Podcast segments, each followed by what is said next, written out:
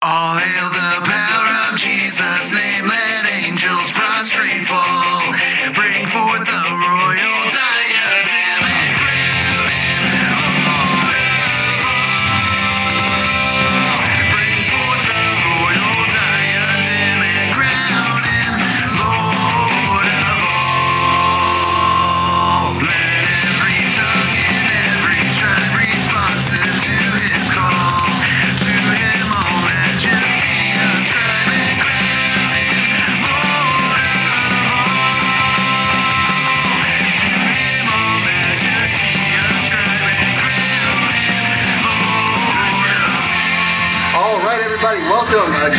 Your Ed podcast. It has been, again, it's one of those weird, just uh, it's been a busy few weeks, and uh, I know that uh, we've been going weekly, weekly, weekly, and then it just kind of stopped. But I mean, we we have been hard at work. Dave's had Essentially, some. we had one week off. I mean, Yeah, that, that was it, man. Feels, well, Like, we had the two weeks because we were planning on to have uh, Tim over again, and then you know we got busy. right. Uh, he had some stuff come up with the scheduling, and so it feels like a long time, but it's awesome. We, uh, so we got me and Dave back in the studio, so we're back to good old tag your it uh, tag team Dave and Ray Ray. Um, But anyway, so we're back. Uh, this the pretty much we've been through the first quarter, um, where we again celebrating uh, two Two years, man. of the podcast of God's providence and favor of uh, just our learning ministry and everything. So again, this is all uh, thanks uh, to Him, and uh, we just are happy to be able to include all of you who uh, watch or download the podcast. Um, get into the discussion of these things so that we can defend the faith, that we know it's out there, we can discuss it, and uh, be prepared to answer those who have ask us about the hope that lies within us, which is the gospel of Jesus Christ um, as our Lord and Savior. So awesome. So we uh, so since it's been a couple weeks, there's some housekeeping Yeah. to definitely take care of. Sorry, I was just So, like yeah. taking time, as I always do on Oh, yeah. Facebook, inviting people to watch the live feed. Uh, that is always exciting for me to do. Mm-hmm. I always think about when we were just down in the basement and we were recording it, and it was just you and me, and no one was live watching it. Yeah. And uh, that was pretty cool, but I'm really glad we get to expand our audience by Mm-hmm. having a YouTube account and also by live streaming on Facebook, which we've done for over a year now. Uh, Yeah. you, if you remember right, we started that in January of 18. So, uh, yeah, so it's been over a okay. year. Pretty cool. Uh, the time really goes cool. by quick So, when you're having um, fun. At first, I just we just hit live stream. Now I just like try to invite a bunch of different people to come on. So, uh, go ahead, give us So a yeah, wrap up, just man. say, hey, uh, you know, shout out. We've already got some people uh, logged in, so thanks for uh, joining us uh, this evening. Uh, we've got some really cool uh, things that Dave has brought up because we did have somebody scheduled for tonight, but it didn't uh, work out. So we are pushing that to uh, two weeks from now, where 22nd Yeah, so of we'll have April. that show. Um, but before we get to that, you know, just uh, thinking about the the first quarter this year has been. Um, I mean, in my books, the discussions we've had, the guests we've had on has been amazing. Yeah. Um, God's been awesome, and uh, just you know, being able to sit down with Sam Waldron yeah, um, man, about that was so cool. 1689 and uh, Sye Ten Bruggencate um, about presuppositional apologetics. We've introduced uh, Presup What's Up kind of as a as a kind of a mainstay. And, uh, and I will say, if someone hasn't listened to the shows we did with Tim, the three shows we Yes. did with Christian witches, um, that was man, we were the first people that I knew of as apologists who were directly going after Yeah. the Christian witches. And uh, I think that we covered that really well. I think we provided some really good content. Uh, we also had the BibViz um, Mm-hmm. uh, episode where we talked about different um, different supposed contradiction in scripture and we work them out uh, these are things these are resources that you are probably going to run into folks who will uh, say something about the christian witches we've created a, again a catalog of different topics and we got an exciting rest of the year an exciting three quarters left Yeah. so yeah, Yeah, so this is going to be uh, great. So what's coming up? You know, in a couple of weeks, we're going to be talking about iGen, um, that uh, internet phone everything generation. those who are tied. born So from 1995 to 2012 is That's essentially that's the um, world's philosophy of this idea, and so we're going to take a peek into that. Um, we'll be hitting it presuppositionally from uh, the worldview that God has spoken. Uh, God has uh, revealed reality to us, and uh, what Christians, how we should view these things, how sh- how we should deal these things. So we will be dealing with that. Um, and then we've got uh, a few other guests that are definitely nailed down. Who do we got? Uh, Travis Herenick's going to come and he's going to talk about different false approaches to Scripture. Um, we are still working to get Ed Romine on to talk about um, Spurgeon's apologetic preaching, Hmm. and we are reaching out and hopefully we'll have um, Rob Phillips on before too long to talk. because it's been a while since we've been on there, and he's Yeah, so um, far. This will be the third year of the podcast. You know, talking to um, the head guy of the the Missouri Baptist Apologetics Network, and And I will state, we are now in the organizing phases of a debate, uh, 2 Mm-hmm. on two debate. Adam and I, uh, with some individuals on the Missouri State campus, is the plan. Uh, we are working to try and get that set up. I mean, we're in the early stages, but it looks like a hopefully September, October debate. Mm-hmm. Uh, two on two debate will be the first time that we'll have done one in over a year. Like almost, Yeah. yeah, it'll be like. So we haven't been man. getting lazy, just uh, passing the debates off onto other guys. Yes, Uh, we are excited. we want we want to do it again, and so we've been propositioned. Um, it'll be, um, I guess, to kind of just say it'll be kind of hovering the animal rights issue, that sort of issue. So as uh, we get more information about propositions and people and places, we'll uh, get that guy that to you as soon as possible, so that and we're we reaching out we're reaching out to try to get some other dialogues and debates going Mm-hmm. Yes. and, and that would be something we're really uh, going to try to focus on towards the end of the year uh, Yeah. would be kind of our goal Yeah. so, a lot of good stuff going on i'm excited to continue it All right. so tell us And- about our lineup today Well, we've got one more Oh, yeah, major issue, and so if you guys remember, we did an episode uh, last year, I think, uh, Mm-hmm. with a man, uh, Kevin Myers, um, and he's with. Um, see, Ab- End abortion now Is he in abortion now? Uh, no, he's in, he's in Missouri. yes uh, in Kansas City, there's the um i just think abolish it's in, abortion. abolish abortion yeah, just abolish and abortion so, um, and you've probably seen him comment tons of times, and he always uh, prefaces everything with abortion must be abolished. And we would like to support him, and we would like you guys to um, take this opportunity to support um, the abolitionist movement. We are not pro-lifers. The law of God states that we should not kill unjustly, right? And Right. He has the power to take life and death. We do not. And so when it comes to being a good neighbor, to love our neighbor as ourselves, we love the neighbors that are in the womb. And we love them and we speak for them. And so there's a uh, event that's going on. Um, there's a flyer here says the time is now. Show me abolition. So on Tuesday, April 23rd, it says come and love your neighbor, your preborn neighbor, and demand equal protection. So this is a rally at the Missouri Capitol to abolish abortion. So if you guys have uh, you know, free time, if you want to take off time to support abolition in the state of Missouri, April 23rd in Jefferson City, um, you'll be able to um, go and rally with these people, preach the gospel, proclaim the gospel for these pre-born um, human beings, these men and women that are made in the image of God, um, and, and, and be a part of the movement. And it would be really important, and I want to make sure this is really clear. I think Jeff Durbin does an excellent job on Apologia Radio of making it very clear that abolition of abortion is different than some of these organizations that just want to change. And of course, we did have the podcast last year with Jeff explaining that, like, right to life those organizations are not trying to stop abortion. They're just trying to further regulate it. And so this is a group of people who want to end it who say this is evil. It needs to stop. Evil things don't need to be regulated down. They need to be stopped. They need to be completely um, removed from society. And so that's why it's important. Uh, i'm going to see if i can go and if i can i will do a live cast from the rally and uh, hopefully i'll get a little bit of time with uh, with kevin that'll be my goal Yeah. so Yeah. So yeah, yeah, just get a part of this. We will uh, keep on posting on Facebook and on Twitter uh, more information as that uh, comes out too for you guys. And so that's the housekeeping uh, after these uh, two weeks of just piles and piles of, of information. Oh, But- and yeah, hey, what- okay, Adam did speak at Oh, yes. SBU not too long Yes, I ago. got to do that. Um, that was really cool. Um, Been busy. Tim will be speaking at SBU at the end of this month. Yeah, Yes. the twenty eighth, I believe, Yes. of April. So. Um, encourage and support your Missouri Baptist Apologetics Network guys. And I think Rob's yeah. speaking on uh, Wednesday. Yeah, Rob and Tim Carter will be there too at the end of the month. So I mean, we've got good.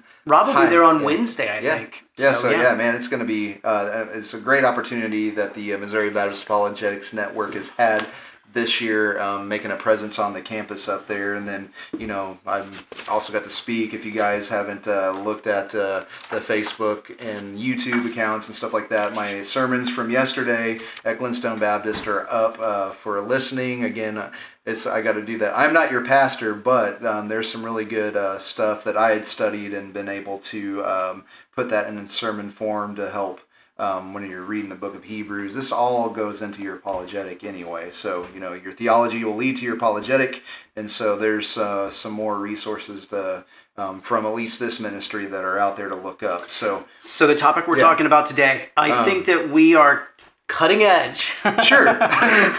there's nothing new under the I don't know anyone. I don't know any other apologetics podcasts that are going to be dealing with what we were dealing with, and I believe that it is something that is on the precipice of the um, moral, um, the moral decline in America, and it's something that's going to impact Christians, and not enough Christians are talking about it. Yeah. Uh, and that's why we're talking about it today. So uh, go ahead, introduce those topics for us. Well, Sorry. anyway, yeah. So you I'm just saw- excited to get going with them. Yeah, ti- yeah. You've been uh, doing a lot of good studying um, to where I have kind of slacked off, but then again, I've been busy too, I guess. But it's all good. Adam has not There's been grace. slacking off. He has been Anyway. actually immersing himself Yeah. in this stuff. So, anyway, so we'll uh, get to the topic tonight, as you see in our title or whatever. We want to talk about moral driverless cars and transhumanism. So buzzes everywhere. Trans, trans, trans. The only And now we not trans we're talking about are like Trans Am cars anymore. We're talking about you know we've got transgenderism and now we've got transhumanism.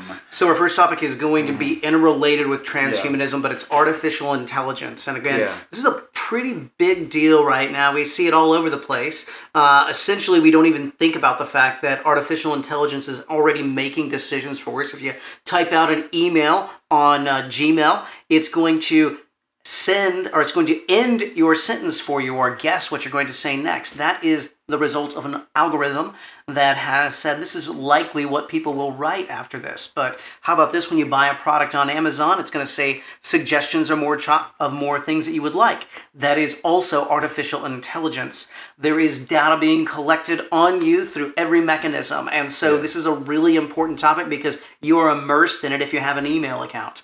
If you have done anything, if you've used a credit card, you're immersed in this data collection, and that begins to fill out this algorithm. So Yeah. our story comes from. Yeah, well, it, it comes from where does it come from? It's dated a little bit, but it's really It interesting. It's from uh, June 23rd, 2016, ri- written by Larry Greenemeier.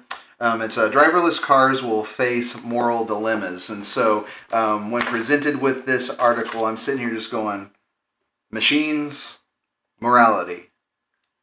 It's weird.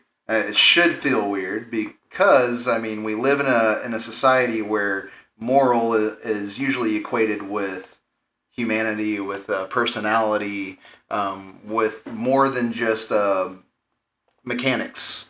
You know, we, we don't look at a calculator and think it's doing something moral. I So, don't look at know, my so, phone yeah. and say, ah, this is a moral device. Yeah. Uh, I don't drive my car generally to get more. Yeah, we more always look at say the humanity behind device. it.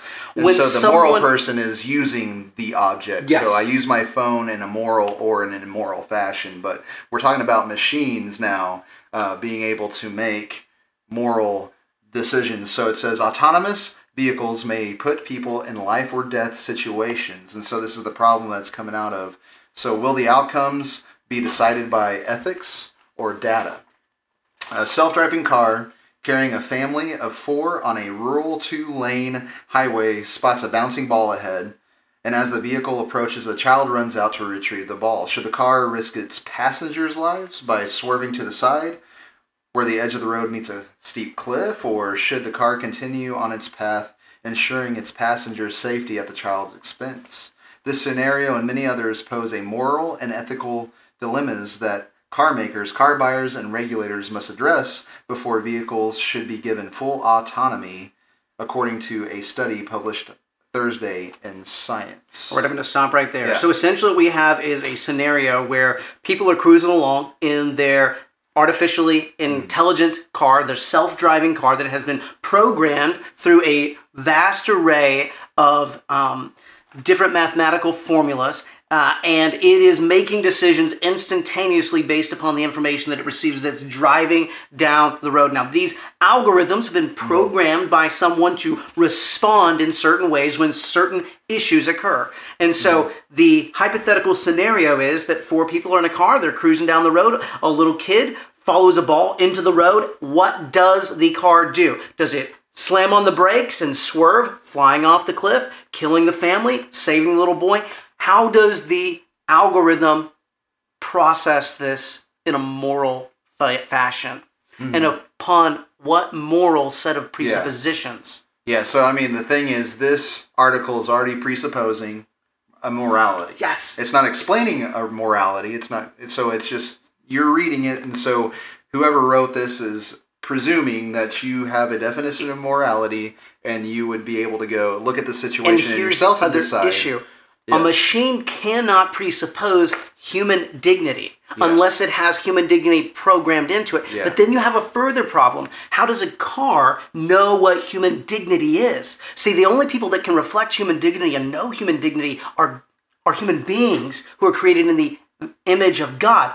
Dogs don't have a concept of human dignity because they're immoral creatures, they're amoral creatures, right? Yeah. They're impacted by the curse. So, of course, they're under the curse of Adam, dying as a result of sin, but they don't make moral decisions. Dogs don't make moral hmm. decisions. Cats don't make moral decisions as much as we might like them. They're not making these things. So now we have um, we've exported a concept of hmm. morality to a piece of equipment, hmm. a machine. Sorry, go ahead Yeah, and continue. yeah. Yeah, so um, so continue on, and this is the study highlights paradoxes facing car makers, car buyers, and regulators as driver, driverless technology accelerates. And it goes on to say, um, and quote here, uh, the algorithms that control autonomous vehicles will need to be to embed moral principles guiding their decisions in situations of unavoidable harm according and this is according to the researchers at massachusetts institute of technology uh, the university of oregon and france's toulouse i'm guessing that's how you say it school of economics for the national center for scientific research. So they're basically we're just, we're just saying like now we're I, I know ever since I was a kid we've been talking about um, you know driverless cars and how they work and all that stuff. So now um, that it's more possible for it to happen with technology now we're talking about the philosophical side um, that's come up you know. Um, these things are going to be on the road. Um, really whenever I was a kid I heard that if you did this um, if we drove these, if we had these vehicles, you know, they would all be timed and programmed right to where we could get through. You know, there wouldn't be traffic backups because everything would be timed. Like so, uh, we're seeing this romanticized ideal of the way it should work, but now enters the recognition that perfection cannot be had. And I'm going to do So, just something a yeah. little bit here. I don't want to throw you off on this. So, uh, just a really interesting article that has just, again, been written within a little bit sooner than this. This is a 2015 article, is that right? Uh, I can't remember what the date was on the it. front page? Sixteen. Okay, 2016. So 2018, October of 2018, not too long ago, uh, in the grand spectrum of things, there have been even more research and more studies conducted on this, demonstrating that morality shifts between cultures in results of the same question. So this question proposed in 2015 has actually been further researched, and here's what they found: people's morality and the view of human worth shifts based upon which country the self-driving car is in. Yeah. So, what we see in this article is a serious dilemma for the Christian worldview. Here's the chance, obviously, when you get a discussion with someone, to have an evangelical and evangelistic, actually, type of discussion, noting that, you know what? Human beings don't create morals, don't vote on morals. God has given us a true objective morality, and one of the primary things that we recognize is that human beings has value and dignity, something that cars and algorithm algorithms can't even begin to um, can't even begin to deal with. Does that make sense? Mhm. Oh yeah, there's there's more to the thing. This is this Yeah, is continue, gonna show, this is going to show just the fact that we cannot expect technology to do what we want it to do because ah. what they're calling the autonomous car is not autonomous. Exactly. It's programmed. yes. So therefore, you know, so we got to look at terms. If what are what are we calling autonomous? Autonomous in this car world would be like it is free from just the driver that is imminently there at the moment, but Yes. it is not free of and it's not autonomous from human beings because we have to program these things. We have to go basically whatever the algorithm is that the sensors have to see something cross its path and all that kind of stuff we have to put it in these positions to be able to progr- program it Yes. to go this is what these mechanisms in this car need to do whenever this happens so, So- this goes to show you we are finite human beings we cannot come up with the infinite set of things that we need to program this so we are going to have this dilemma so the christian would be like well, we can't have this technology until this gets figured out because Yes. now you have put the problem there. And so this is an immoral thing if this is what could happen. So, so the we need to back morality, the foundational morality of the programmers is going to be seen in artificial intelligence.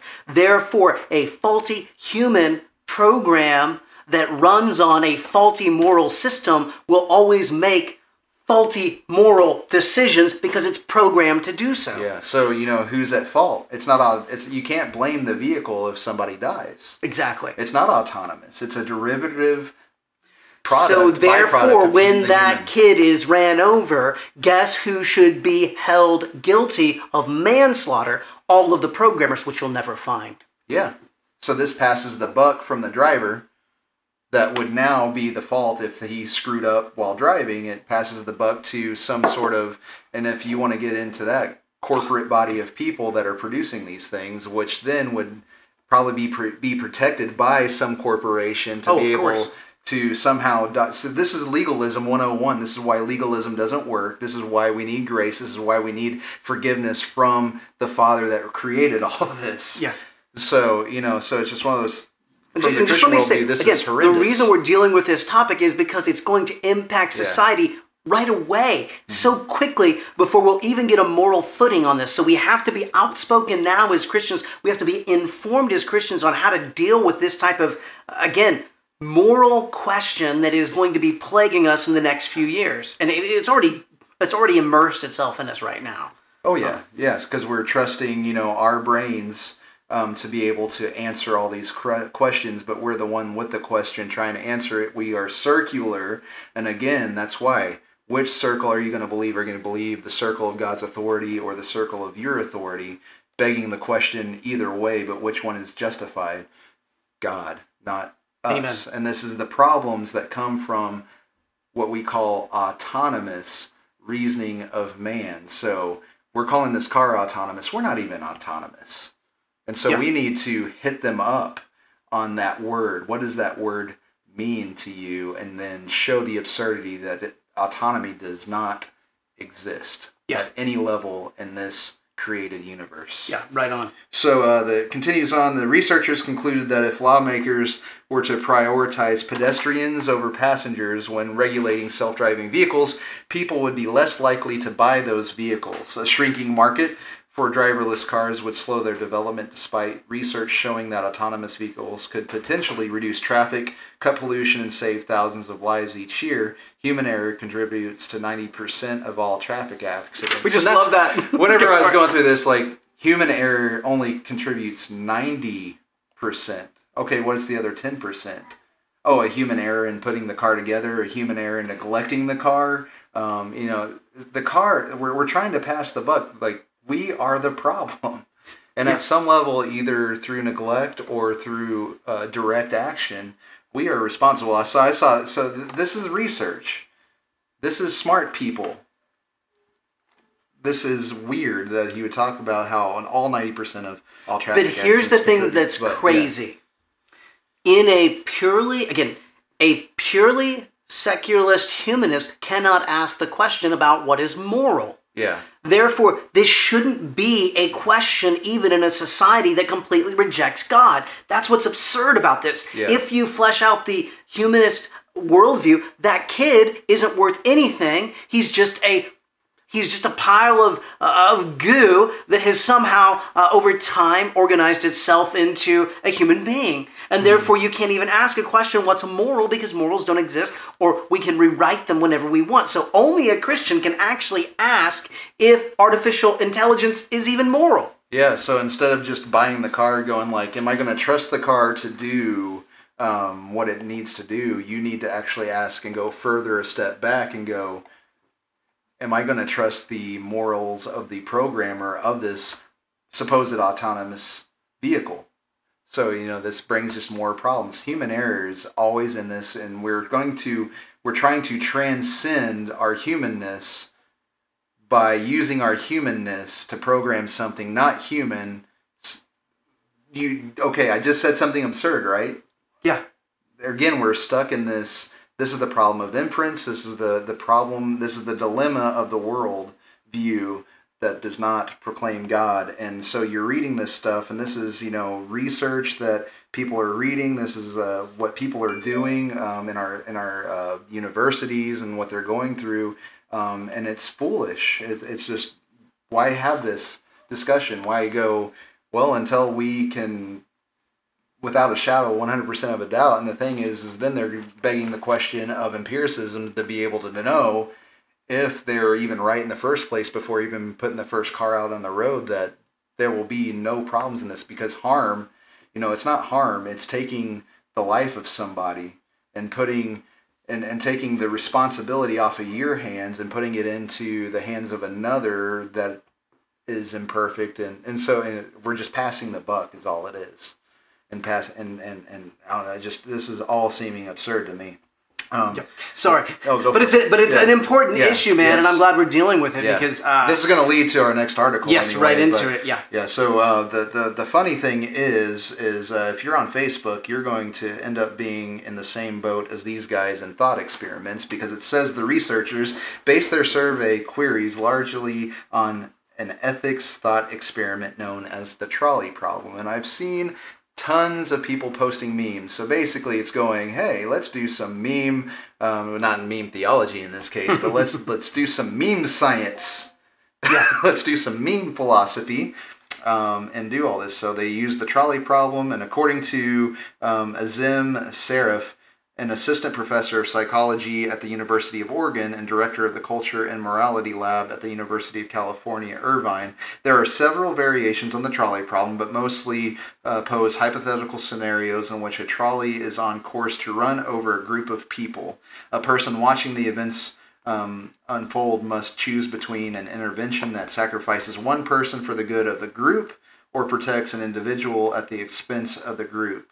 Shariff conducted the research along with uh, Jean Francois Bonnefon at uh, Toulouse School of Economics, um, psychological scientist, and Iyad Rahwan, an associate professor in the MIT Media Lab. So um, basically, what this is saying, let's take that same scenario. You got a car, you got the bouncing ball going across the road, you got the kid. You got the president in the car. You've got, and so we're in Washington D.C. We're, you know, we're in the bad part of town, right? Um, you you got the president in a self-driving car, and you've got this, uh, you know, just normal kid. Um, nobody knows who he really is other than his family and stuff. And so this car is going to then determine. Wait, so based on uh, the trolley problem, do you save the Mr. President who has lived sixty some odd years, who has lived a full life? Um, does he um, die a horrible? Because like you got cars everywhere, you know, parked. So this this could potentially be a bad wreck that kills the president, or just a kid that nobody knows. Wait, And wait a second. Then the car has to go. But wait a second. He could be the future president. So you know how. Just think of how much that this AI has to emulate of the human experience, And, and see where it and plays we out. think that we can program it that way. And here's where it plays out to us in a very Yeah. real world way. And this is going to, I think, bring us into this next topic. But then you think about things like artificial intelligence figuring out who should receive cancer treatment, Mm-hmm. what country deserves our financial support. All these different spectrums of decisions are now being exported to a artificial mind that is functionally only looking at which way the algorithm works best. And it's programmed by someone based upon a set of moral presuppositions that exclude Christian the Christian worldview. And that's where it becomes massively, massively uh, important. So, Yeah, and so I mean, when it comes to this, I mean, really, that's pretty much um, all we need to discuss on that. But it's just when you think about it, we live in a world. Okay, this is this is this is God's reality. People are suppressing the truth, and they're inventing things to suppress the truth. It says that we are inventors of evil, and so we're trying to pass the buck now onto a car. Yep. maybe we can blame the car because it's autonomous and it's reasoning. And so it wasn't the person inside. It wasn't the programmers. It wasn't the kids fault. Um, somebody died and it was so basically you can just go like our hands are clean we're trying to keep ourselves Away, away from, from, blame responsibility. this is the genesis 3 world right here Right and so Yes. um, so well said. yeah, and Oh, so yeah, so this is again like we are you going to trust a God who has spoken, has revealed himself throughout history, has revealed himself in history, has maintained his word, has maintained his promises. He is the standard, he has spoken the standard, or are you going to trust some made up standard? Like you're going to have to live according to a that you standard. can You objectively cannot- shift Yeah. whenever you want. yeah. and base human dignity upon an algorithm based upon what human beings think is important. So you're going to basically, again, what our contention is whenever we debate God or absurdity. Are you going to embrace absurdity to to get rid of the God you already know exists and you're trying to run away from? Or are you going to come into that God in repentance and faith and trust Him? Because you're going to be trusting a standard. You are going to have to end up presupposing something and relying on it and having a faith commitment That's right. at some level. Everybody is religious, and this is going to show again a religion that uh, worships math and uh, and and all that stuff. Math is great, but then we take as creatures we we get rid of the creator and we worship the creation and we're loving these al- algorithms and we're going to take these algorithms we're going to take this order in the universe that god has put in here and we're going to elevate it and make it god and we're just going to just think about it we as Christians get made fun of for believing a book that talks about the Urim and Thummim. How God would, how God gave them that to then use to determine things in the Old Testament. They think we're crazy, but aren't they doing the same thing with AI? Basically, it determines it for you, and that's it. Just a cold yes or no answer. It's a magic eight And the reality is, you cannot escape the influence of. But see, there's an intel- there's an actual right now. personal intelligence behind the Urim and Thummim, and then right. there's artificial. Wait, but it's not. It's not really artificial. It's just programmed human intelligence Yeah. into a machine. So basically, again, it's just passing the buck. Yeah, and, and I've got an article here. You know, Yeah. it's called "AI versus God," and essentially the uh, author of that it's a Forbes article from 2018, uh, August of 2018, and essentially the author of that uh, argues that well, we're going to be able to create an artificial intelligence that is better than and smarter than humans, and there'll be no new no reason to have humans. Which brings us right on to this next topic. Yeah. So this is going to be the core uh, factor. You know, I just wanted to throw that one out first because that's something a little bit more practical, something more our minds can take in and think about. But uh, there's an underlying issue, and again, we recognize as image bearers of God that there is something that transcends us. That this is not all there is, and it says explicitly in the text that God has manifested Himself in a clear way that everybody's without excuse. And so here is that here's how that manifests itself whenever we try to suppress the truth and unrighteousness while wanting to recognize the transcendence factor so David Yeah, so I'm going to bring it on into article. this, and this is something that we have we never probably imagined when we started this podcast that we would ever talk about transhumanism. Um, most people have never heard the word. Most people have never even like transhumanism. Maybe you've heard it. You think it has something to do with uh, transgenderism, and, and there's some connections here. And I just want to give you a, a really broad, just Google definition of it. Uh, transhumanism is the belief or theory that the human race can evolve beyond its current physical and mental limitations, especially by means of science and technology. And this article is from Forbes, uh, November 2017, by Sarwant Singh. Um, I hope I said his name right. I didn't practice it a whole bunch, and I didn't call him and ask him if I could uh, pronounce his name correctly. But I think Salwart Singh.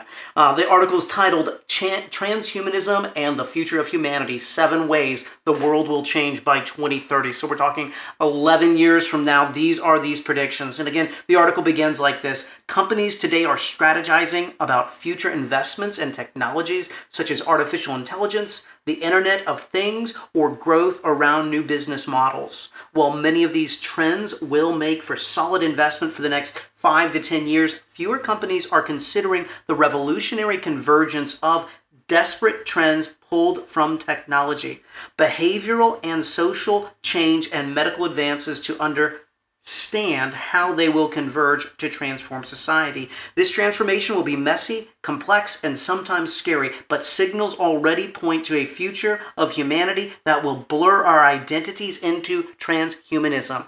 Essentially, just to put a real clear summary on that, there is already people who are investing in this idea that you can merge humanity and machine into a new species, And that's a the better kicker word. species. Just species. Yes. So, are we going to redefine what the word species means? Or are they going to try to use it in the form that we have it now? Again, language is flexible. Everything is in flux. This is a, an absurd world, but hey, I mean, I don't want to. I don't. I don't want to jump too Yeah. much from the article, but like here is where you would see some of these things played out. Um, there's this idea uh, called the BMI, a brain-machine interface, and it's essentially, and it's already being developed, a chip to put in your brain to make it interact with a computer as a computer, right? So that you can remember things more clearly, so that you can make decisions more effectively, so that you can grab in a broader range of things that are taking place,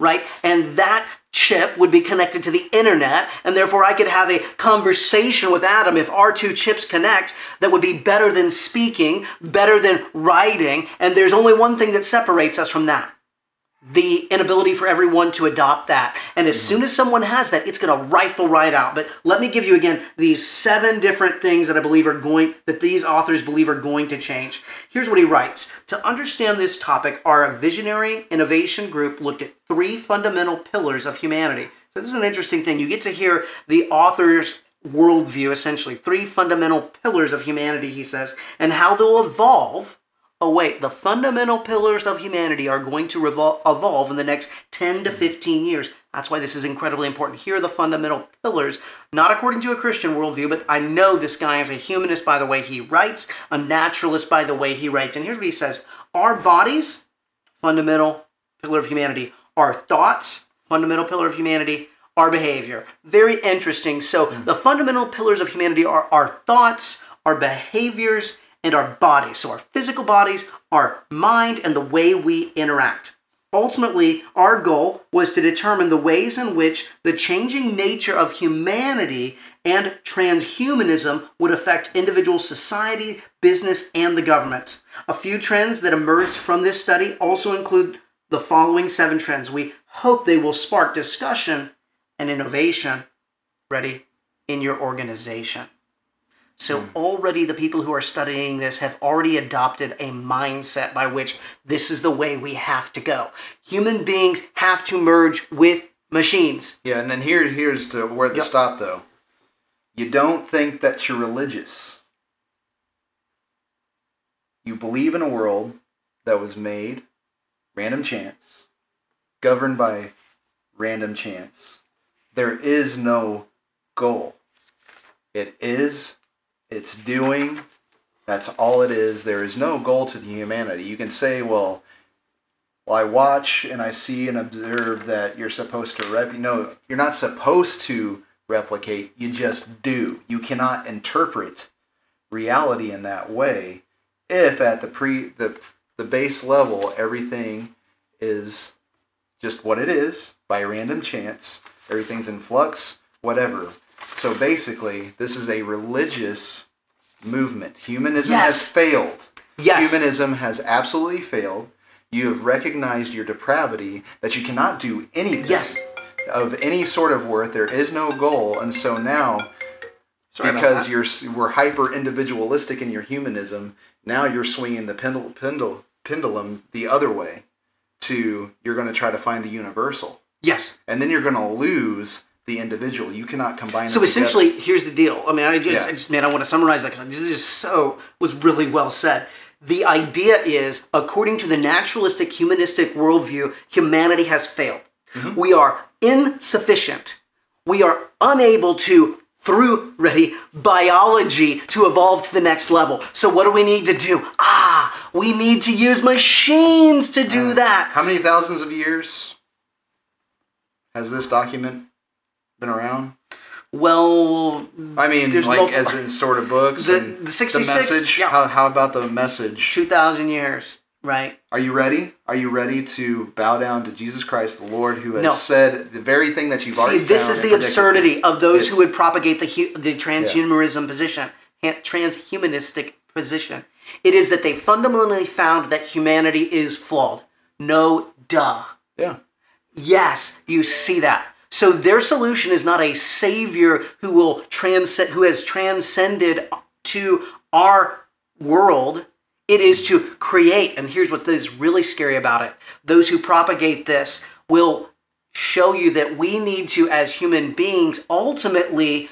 All of our human minds need to transcend into one almost Borg like position. And I'm not exaggerating that. Uh, Adam and I are probably not done with this topic. And we're going to, we've already got a, a great. Um, a great discussion that we've heard on another podcast that we want to break down because they essentially advocate that the ultimate goal for humanity uh, should be for everyone to be hardwired transhumans that just again evolve into one transcendent being that's everywhere on the earth that Again, knows so- everything about everyone. Yeah, so these people, you cannot be like, well, you know, you Christians, you you're interpreting the Bible, you've created your own God, believing what what are you doing?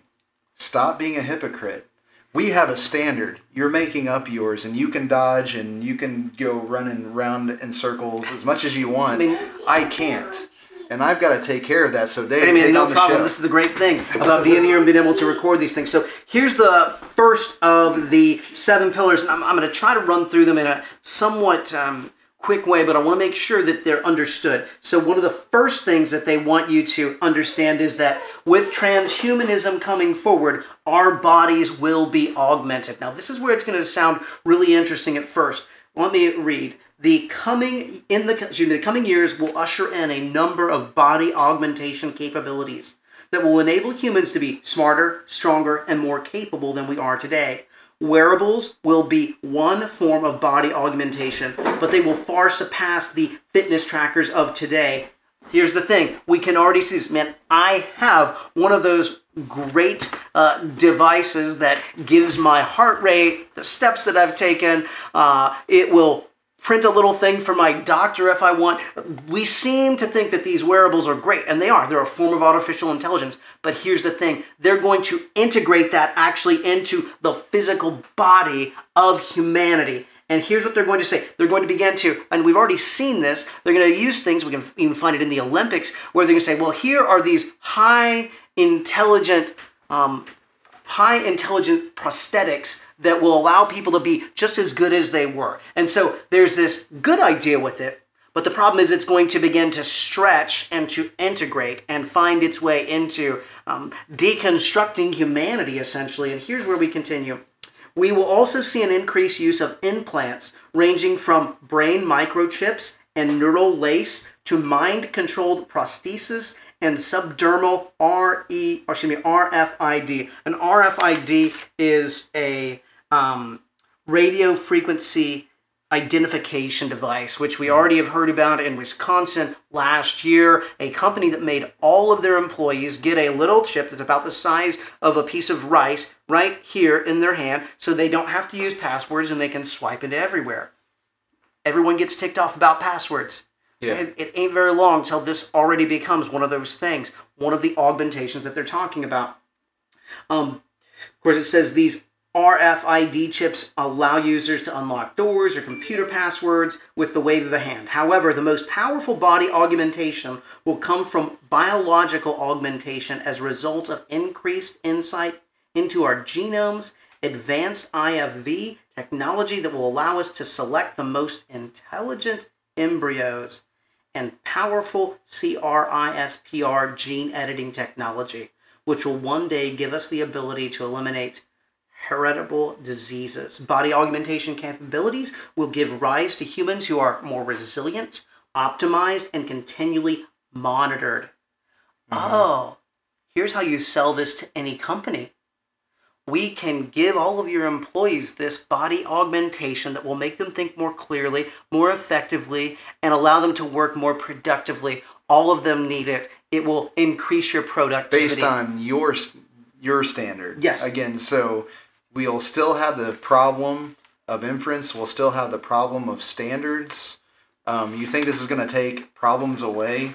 Uh, it's only going to cause more problems for one. It's a until they find a way to shut your brain it's down. a fundamental change in Yeah. who humanity is, and that's Yeah. what this movement wants Yeah. to do. And you think this is a good thing. And Yes. these people think this is a good thing, and it's like the most scariest thing. And it's not the fact that, I mean, we as Christians believe that, I mean, as far as God goes, there is no privacy, there is no security in that. The, uh, there is security with the fact that He has pro- promised grace Yes. to His people. Yes. So He can know everything about you, and you can be fine with it.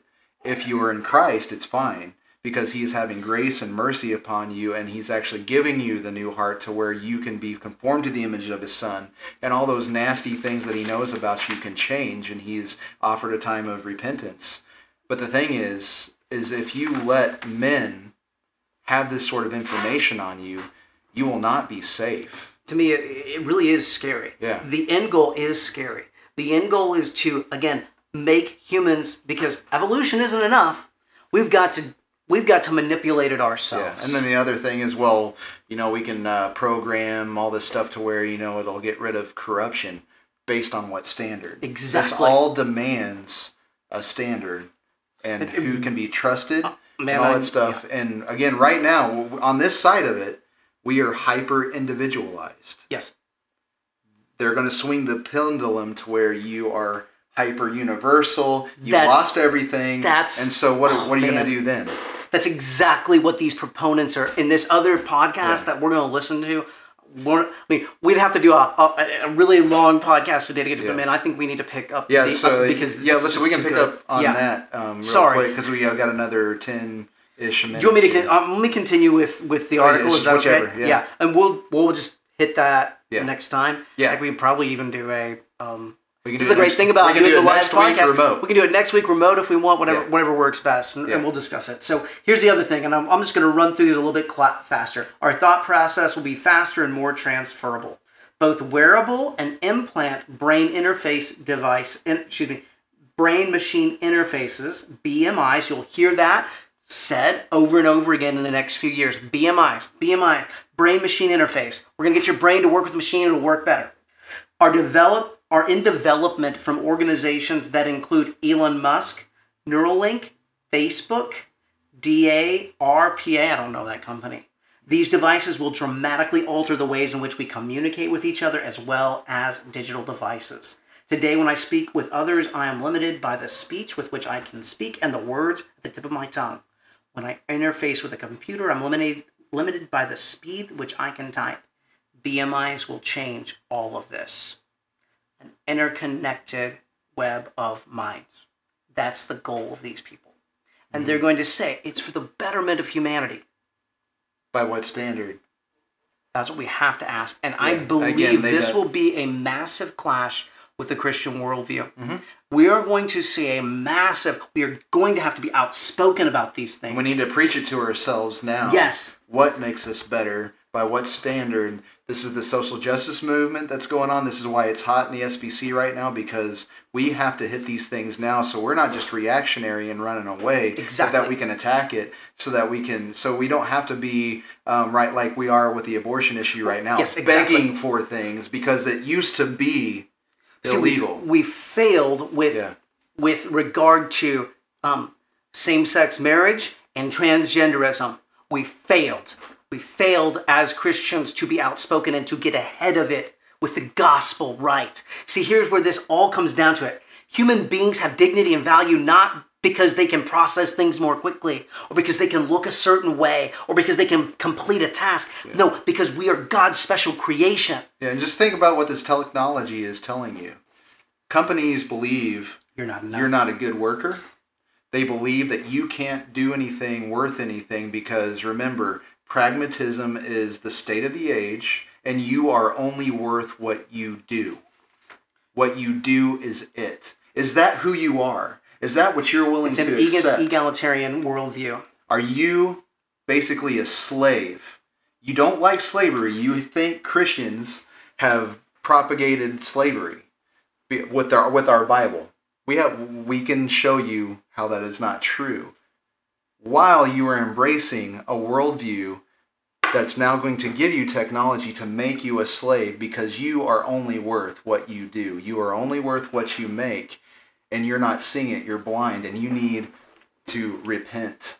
You need to come to Christ to find out your real value. You are not based, you are not, your value is not based on what you produce, what you do. There's grace when you fail. Amen. Because guess what? We have to be content with ourselves and our failures. And then we are told that it is God that uses those weaknesses because he is strong and he uses those weakness weaknesses in strength.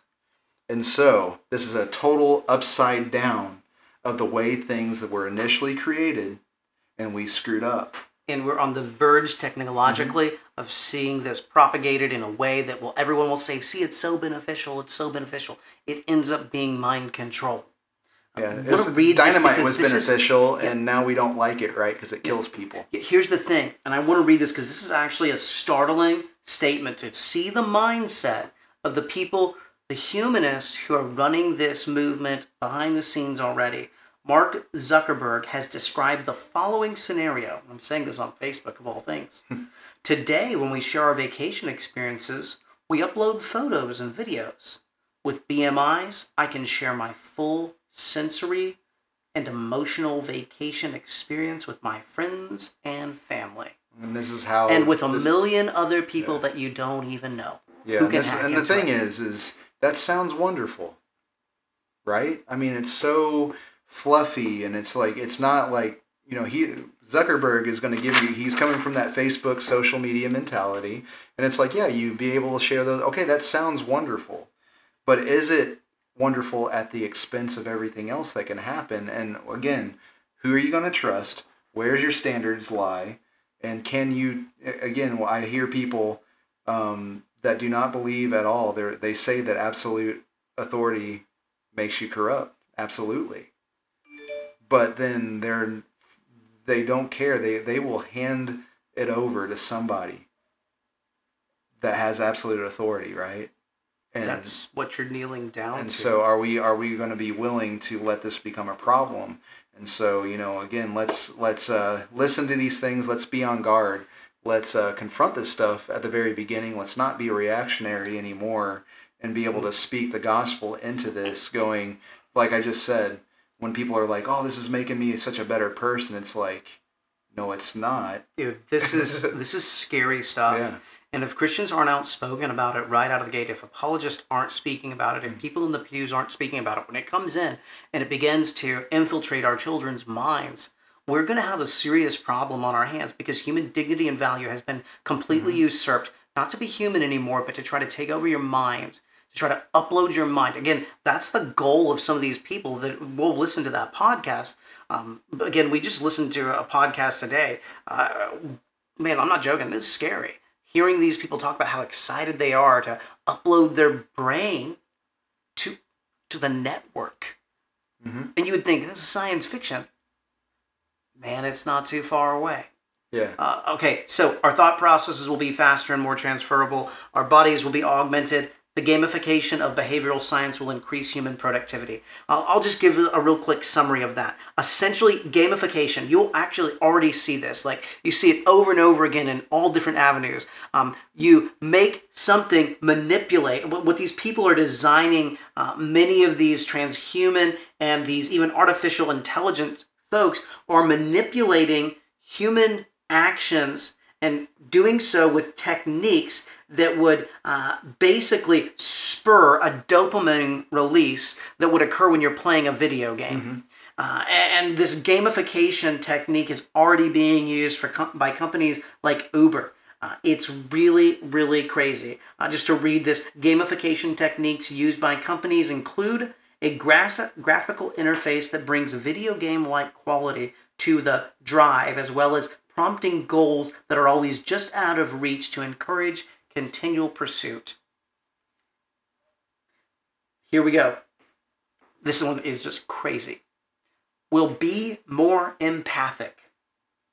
The adoption of virtual reality can play an influential role in our ability to understand perspectives of others, uh, excuse me, perspective of other than perspectives other than our own at the current moment. For example, virtual reality could be used to understand the plight of refugees, giving us the opportunity to step into their shoes, which may make us more likely to take action or to donate. Again, we're talking about a manipulation of mm-hmm. empathy that is driven by an artificial intelligence manipulation of our emotions. We're not talking about the genuine emotions that I would feel that God has given me. Instead, I've been programmed to have an empathic feeling, and that's not reality. Yeah, and it's all to invent a master race, and I think there's a man that we all always talk about in this situation. Um, AI is going is is slavery. AI is um, it's going to be genocidal. Um, AI is going to lead to these things because what is it saying? It's saying that it will choose the right embryos. Does that sound anything like uh, the right race is blonde, blue eyed, and white? And all of these people are saying You that know. it is great. Yeah, and so here it comes again. We're going to have history repeating itself, and it's going to be guised in the light of technology. And uh, be aware. You know, the thing is, people are blind. Someone would say they're this, not like, seeing this is so science fiction, day. yeah, we got to build a master race, a new species, because humans have failed. So I guess This is need to get to the Forbes magazine. thing.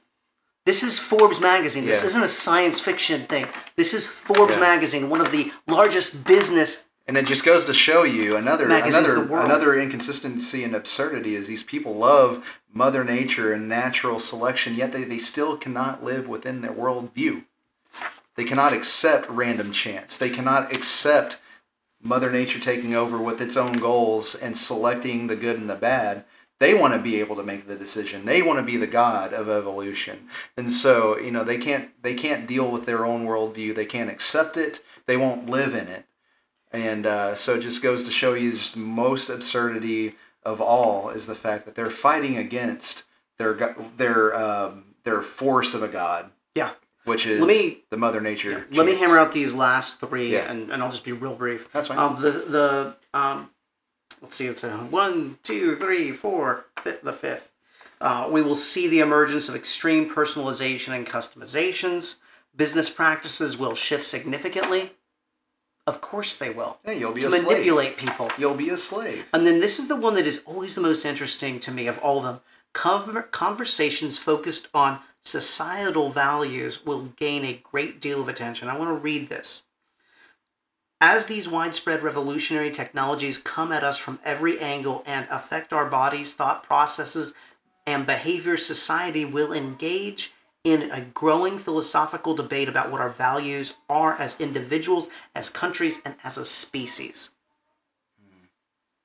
Of course.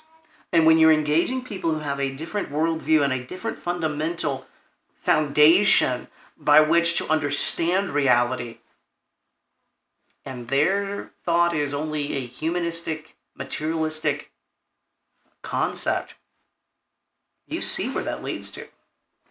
And it's destruction of human dignity.